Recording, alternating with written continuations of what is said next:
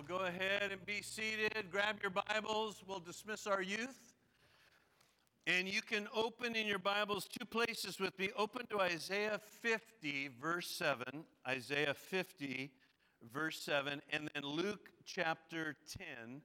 Luke chapter 10. We'll get over there in just a minute. Isaiah 50, verse 7. Let me read this. We read this during our time of communion. And I'm thinking of this month. Here, here's been my thought.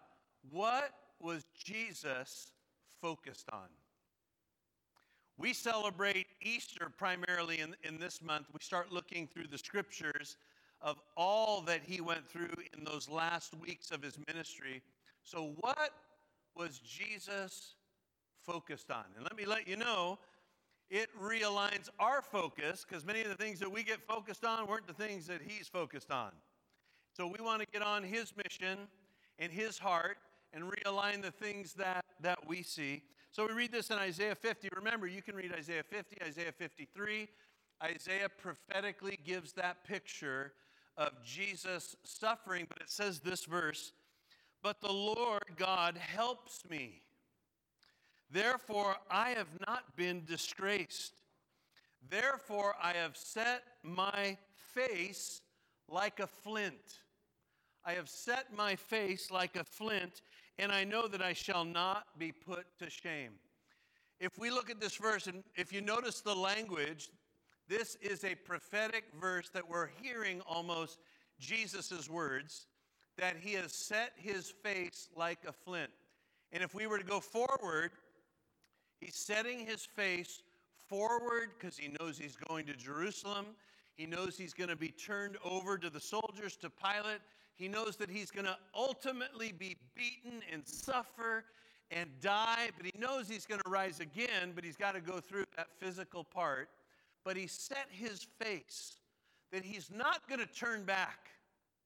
He's not going to U turn. In fact, Flint, many times we don't, you know, flint isn't something that we think about. Flint is a very, very, very hard stone, and it was years and years and thousands of years ago, it was used for tools and weapons. It was also used that you would take steel and you would hit it against flint and it would cause a spark. And flint was so important because it was that spark that would light the fire that would cook your food, keep you warm. So, that analogy that Jesus has set his face there's nothing that's going to deter him or turn him around. We know we've been reading through the Old Testament, and we just went through, we're going through Judges, and when we read Jesus' words, he's always concerned about people and people getting his word and people being set free. And we read about Samson, and you know, you can tell a lot about a person by what they say. And when you read Samson, his first words to his parents aren't like, hey, I've got this great prophetic, you know, gift. No, it's get me that woman. That's his first words. In fact, the trouble with Samson, right, is he's always after somebody else until the very end when he looks to God so that he can get back on the Philistines. But you know, what God had to think of and endure to send his son to this earth to die.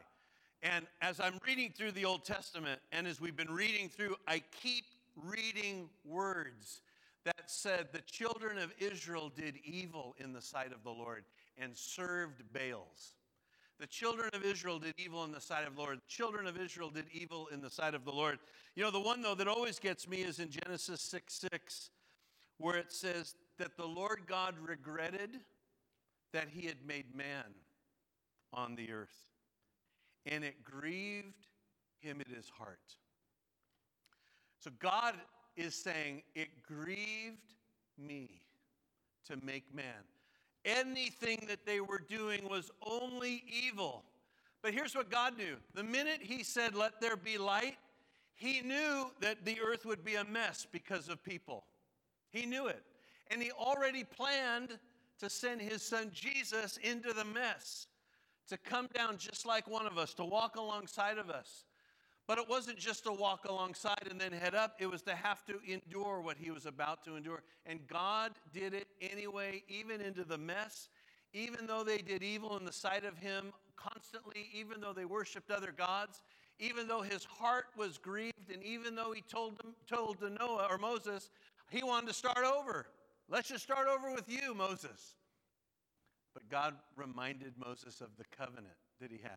You know, and I, I know we can make this more personal, and those of you that have children, you know, I was thinking through, we've been through stitches and surgeries and uh, tests and projects, friends, right? Tough teachers, all of the things that, you know what you want to do? You want to replace yourself for what your child's going through. No, no, no, let's do the switch. You don't need to go to surgery, I'll go through the surgery. Uh, I'll take the test for you. Any parent like that? You always want to make sure you don't like watching them go through the painful part of life. So, God from heaven was going to watch his own son go to a people that they created that would reject him, despise him, try to do whatever they could to catch him early, to kill him. And he sent him anyways, even though many of them would never accept him and would never know him. He did it anyways because of the strong, strong love that he has for people. That's powerful. His love for people that he would send his son anyways. And Jesus, who's running with this mission, is going to set his face like flint. He's going to finish the course. He's not going to sin. He's not going to give in. He's going to do every single thing that his father asked. He's going to make sure that he even rides a donkey on Palm Sunday that we celebrate so that it can fulfill the scriptures that was said. Everything that needed to be fulfilled, he would make sure to fulfill it until he surrendered himself because God gave him the power to do so. So, as Jesus was focused, then I turn it and I look at me and say, Am I focused? You know, I read the story of this farmer who said that lightning has struck an old shed on his farm, but it saved him the trouble of having to tear it down. Then it rained, and he said it saved him the choice of having to wash all of his cars. Then somebody asked him why he'd just been sitting on his porch. He says, Because I'm waiting for an earthquake to come to shake the ground so the potatoes come up.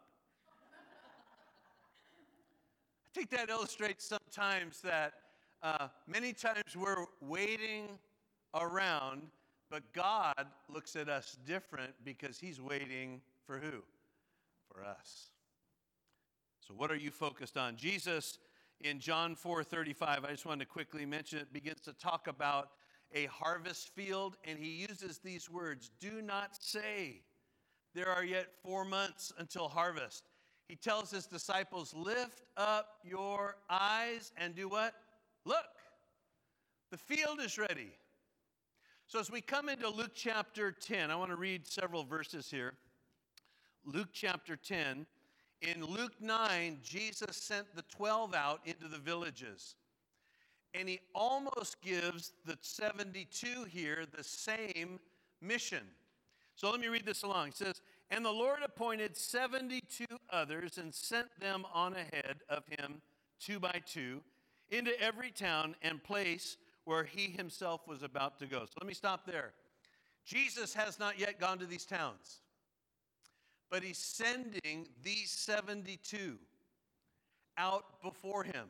Now, I don't know about you, I want to go after Jesus, right? I, I want to go into a town after he's been there. Hey, remember the guy? I, I'm with him. Oh, you are? I don't want to be the guy going first. I want to go after him.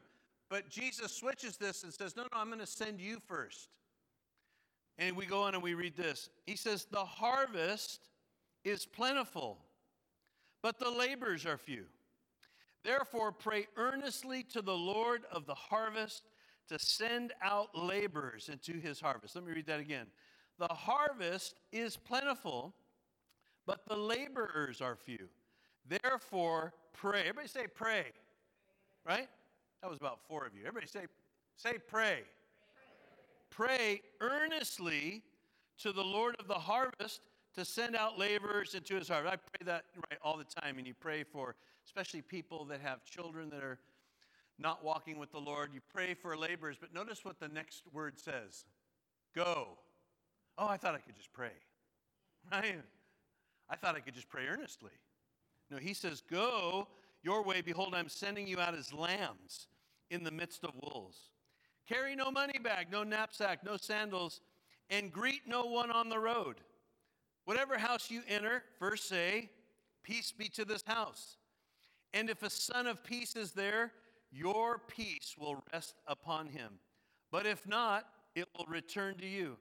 And remain in the same house, eating and drinking what they provide, for the laborer deserves his wages. Do not go from house to house. Whatever you, whenever you enter a town and they receive you, eat what they set before you. Heal the sick, and in it, and say to them, The kingdom of God has come near to you.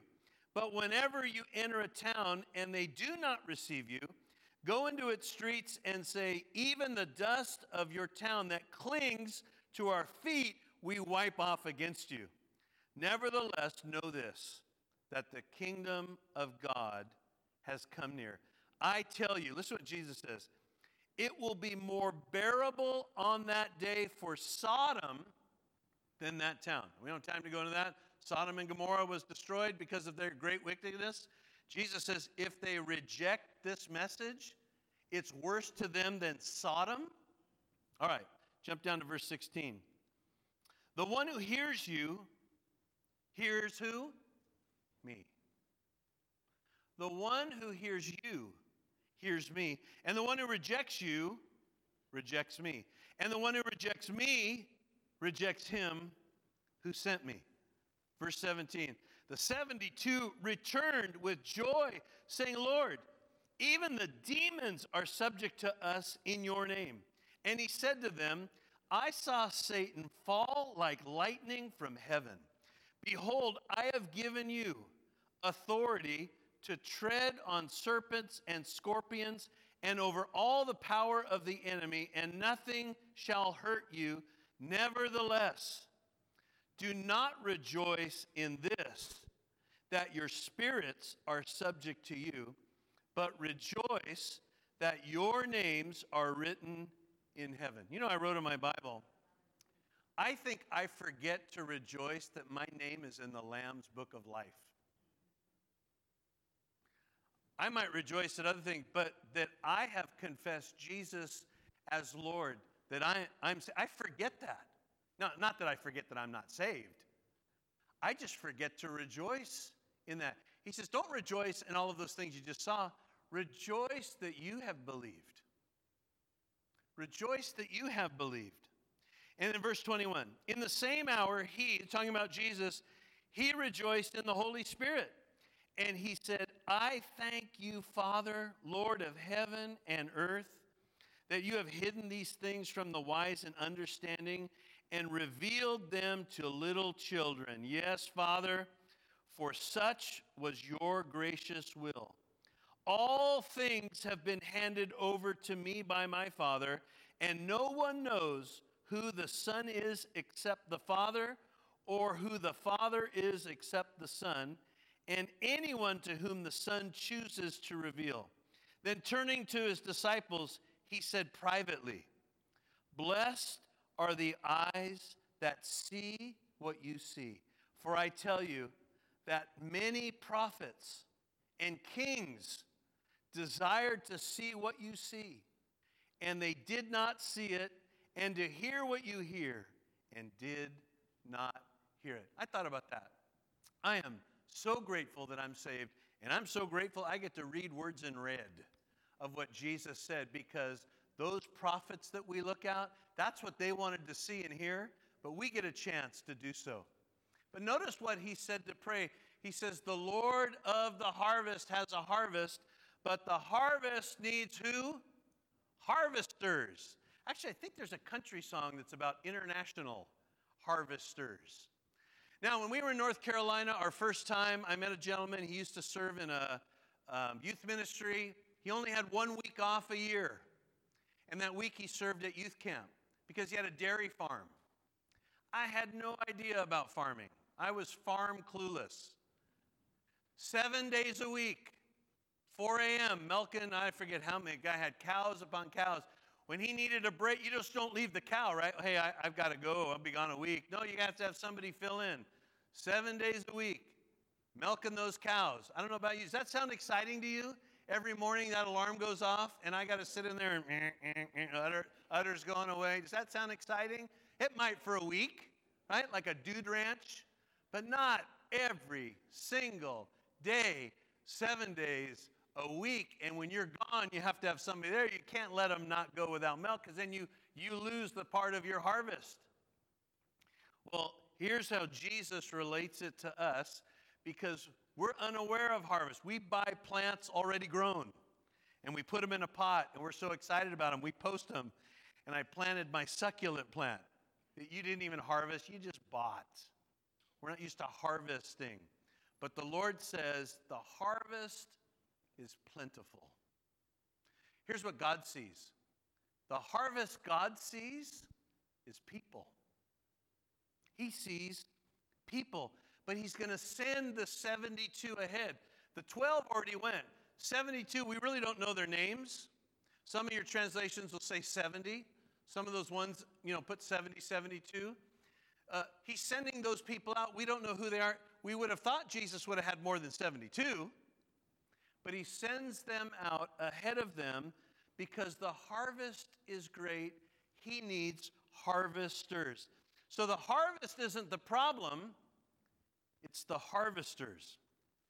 Jesus knows the harvest is ripe, but nobody's in a hurry to cut it down. It's the farmer waiting back for the earthquake, right? For the potatoes to come up. Nobody's in a hurry to go cut it down and he sees a harvest. And you know, sometimes we equate, we say, you know, I've been talking to this person for so long. They're the hardest person to talk to. But we have to remember this God sees a harvest. But he needs you to go before him to be that harvester. I love how Paul says it the best because he says, you know, we're, we're all, uh, in fact, I'll use it, we're all part of that system because one's going to plant, one's going to water, and then another's going to get the increase. The Lord's going to get the increase, but somebody's got to plant the seed, somebody's got to water the seed.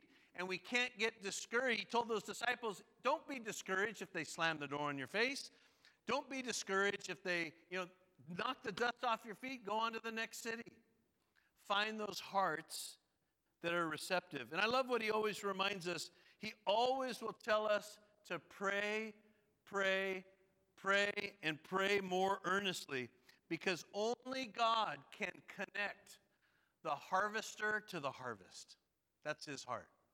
The harvester to the harvest. And here's what he sees peoples, cities, and nations. But here's what gets God the most the people are his family. He doesn't look at it as people, he looks at it as family. They're my children but they need somebody to hear. You know, we think in our day there is so much of Christianity being out from online to television to everything, but God still needs harvesters. People that have a heart to go out. And that's his mission. In fact, I, I wrote it this way We're all interns in his mission, aren't we? Oh, I didn't want to be an intern. How many of you, your work has internships? And you get people in, and how many of them you want to send them right out? Anybody? All right. Some of you are like, no, no, no, I try to keep them. I try to keep them. Well, look at your neighbor tell him you're an intern. Right? You're in God's harvest. But he needs harvesters that are going to work together, the two by twos, and that are like minded, that see the harvest, work together, work for the harvest. You know, we were pastoring in Garden Grove um, we were gone on a Wednesday night. I think we were gone because of convention. I had asked a pastor at another church to fill in for me on Wednesday night, and then there was a gentleman in our church, Dan Cabrera, that was going to kind of oversee the service. I'm thinking Steve probably led worship. So I'm at convention. I believed I called a guy in our church about 10:30 at night on a Wednesday night just to try to get an update, and I couldn't get a hold of him. I called him again at 11, couldn't get a hold of him called him. It was about 11:20, and I picked up. You know, he picked up the phone. His name was Mike Stark, and he says, "Hey, I'm just leaving church." Oh, why? Everything okay? Well, uh, you know, when they say well, that's when you, you know, your pastor go, oh, Lord, what? Who did? What? He said, well, it was a great message. And then Dan went to the back door and said, nobody's going to leave. Everybody's getting prayer tonight. So Wednesday night, nobody got dismissed till like 11:15 at night. Now here's the first thing I remember. We had a bus ministry. We had kids as little as 4 years old that would get on the bus without another brother or sister or a parent. You know what I think? There's a 4-year-old on the bus at 11:15 at night, you know, going home. I have youth, I have kids. And I ended up calling Dan. Dan thought it was the greatest service ever. Oh, man, it was the greatest service ever. Boy, people were, they didn't want to leave. And I said, Yeah, because you had the door shut. the phone calls that I got the next day from these parents, my four-year-old was out till 11:45, and I couldn't get a you know phone call, phone call, phone call. He thought it was the greatest harvest in the world. In fact, when I went back, I said, you know, they absolutely had the right heart, right? He didn't want anybody to leave that message without really getting. Can you imagine? I'd say, hey, we got armed guards today at the door. You're not leaving till six o'clock tonight, right? You're going to get what God wants you to get. right? Man, people would hide. So he had the right heart. It was just the, the you know, the wrong, the wrong way, way to do it. Thank God every four year old got back in the middle of the night to some house uh, somewhere. But I thought, Dan, you got the right heart. You want people, you see people, and you want them free, and you want them to grab a hold of that truth. And all of us do it, right? We have methods that we've got to get rid of because there's things that we do, but we want to follow God's harvest. Here's what's really powerful Luke 10, verse 21. Jesus' words. In the same hour, okay, what just happened? Jesus heard from the 72 everything that happened. And in the same hour, he rejoiced in the Holy Spirit and said, I thank you, Father, Lord of heaven and earth, that you have hidden these things from the wise and understanding and revealed them to your children. Yes, Father, for such was your gracious will. And I wrote this in my Bible and I have it in my notes. You don't see many times where the Trinity rejoiced. There's only a couple times we see that Jesus rejoiced. And it usually was in connection with the Father as well. But he rejoices in the Holy Spirit and he connects with the Father. There was, was a rejoicing because the 72 went out into the harvest field and did harvesting before the Lord ever went. Remember, at this time, Jesus had to stay out in the deserted places because there were so many people. And he would be out in the deserted places, but he also was staying out in the deserted places because he knew his time was short and he didn't want to die before his time because they wanted to seize and take him by control.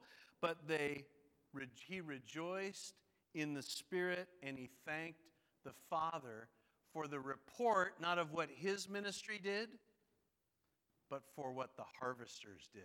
Think about that for a minute. The, the Lord Jesus Christ rejoices over us when we're harvesting in his field. Look at your neighbor. You're a harvester, right? You are a harvester. So here's what harvesters need hearts that are sensitive to the Holy Spirit because we all get so busy. I'm in Costco the other day and I just had a couple items and the, the whole little um, uh, conveyor belt thing kept moving, so all my stuff went into somebody else. And I joked with the lady, hey, thank you for buying that for me today. And she says, I'll pay it forward.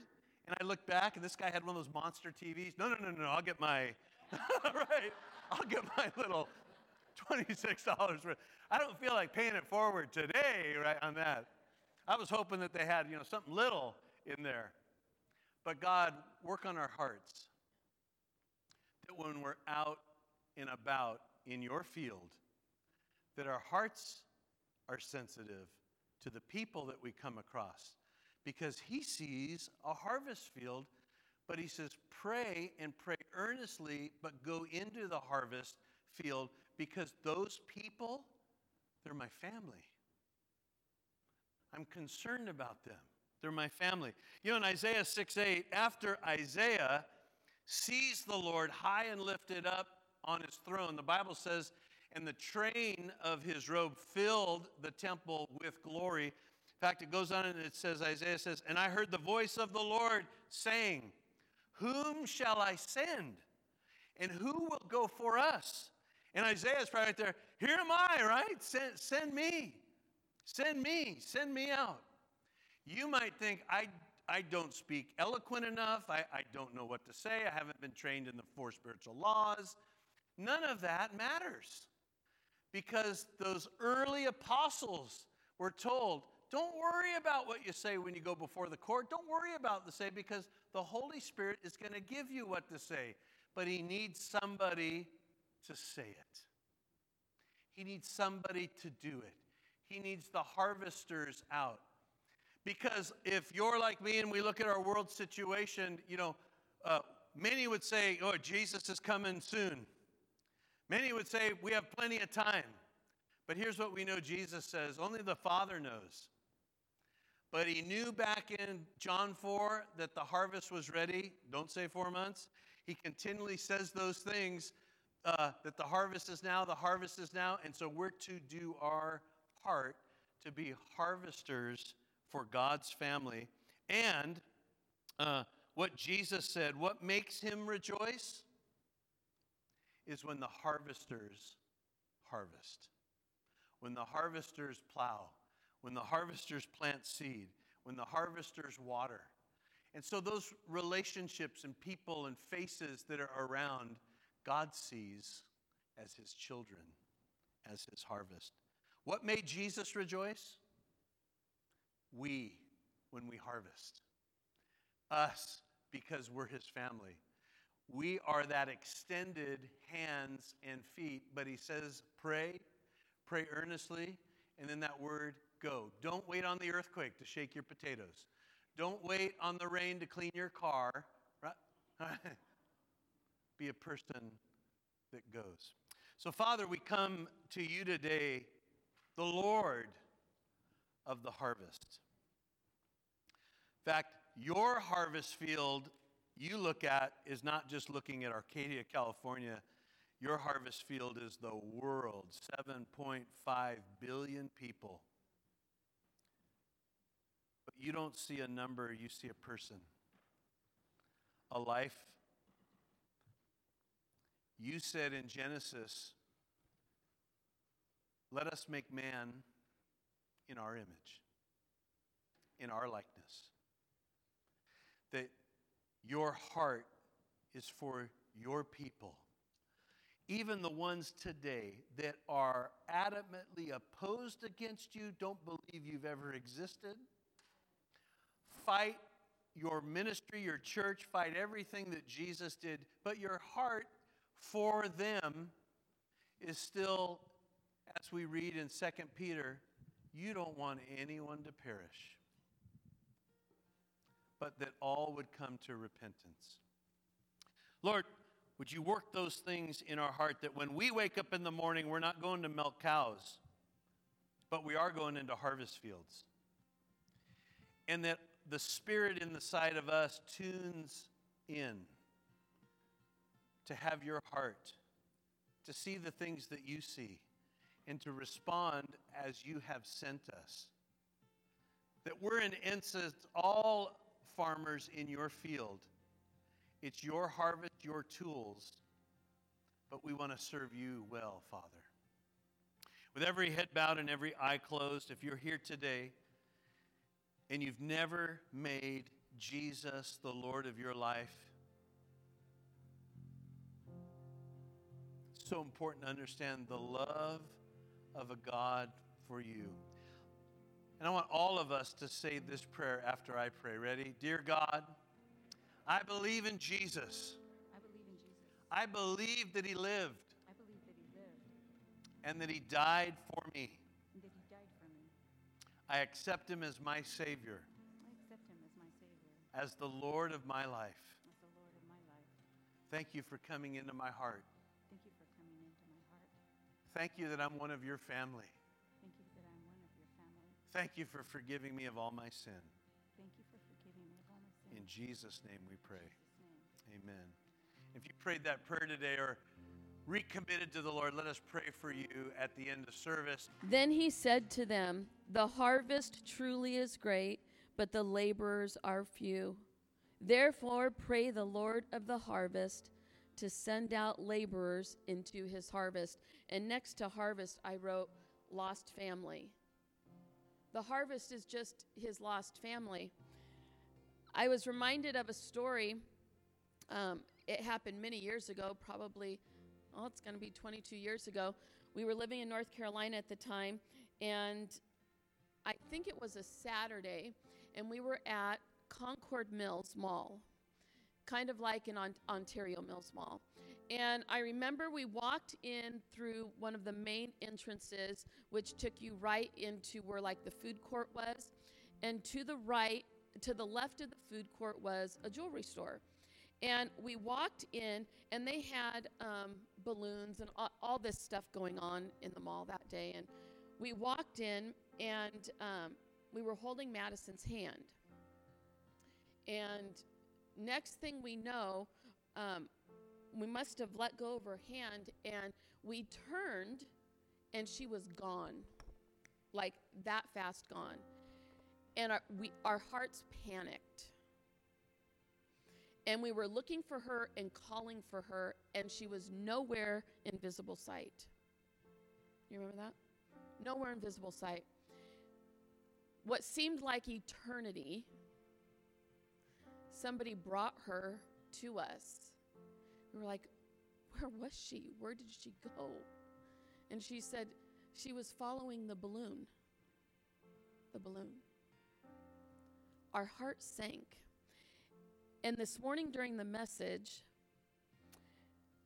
I wonder how many of the harvest are following balloons.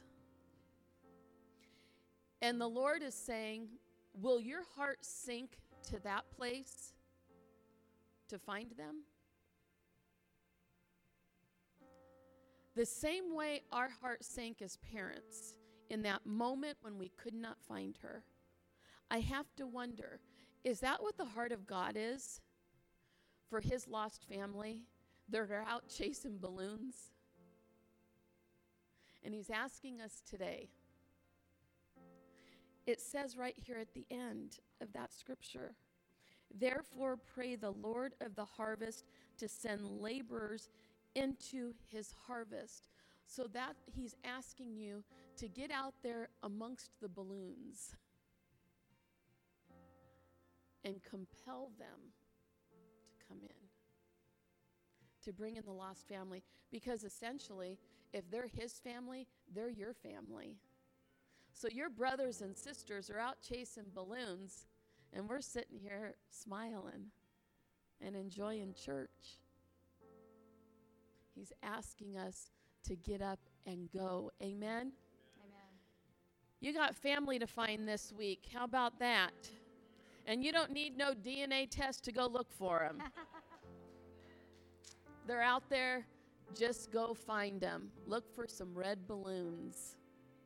I promise you they'll show up this week if you're looking. I promise. Well, it's been a good day in God's house.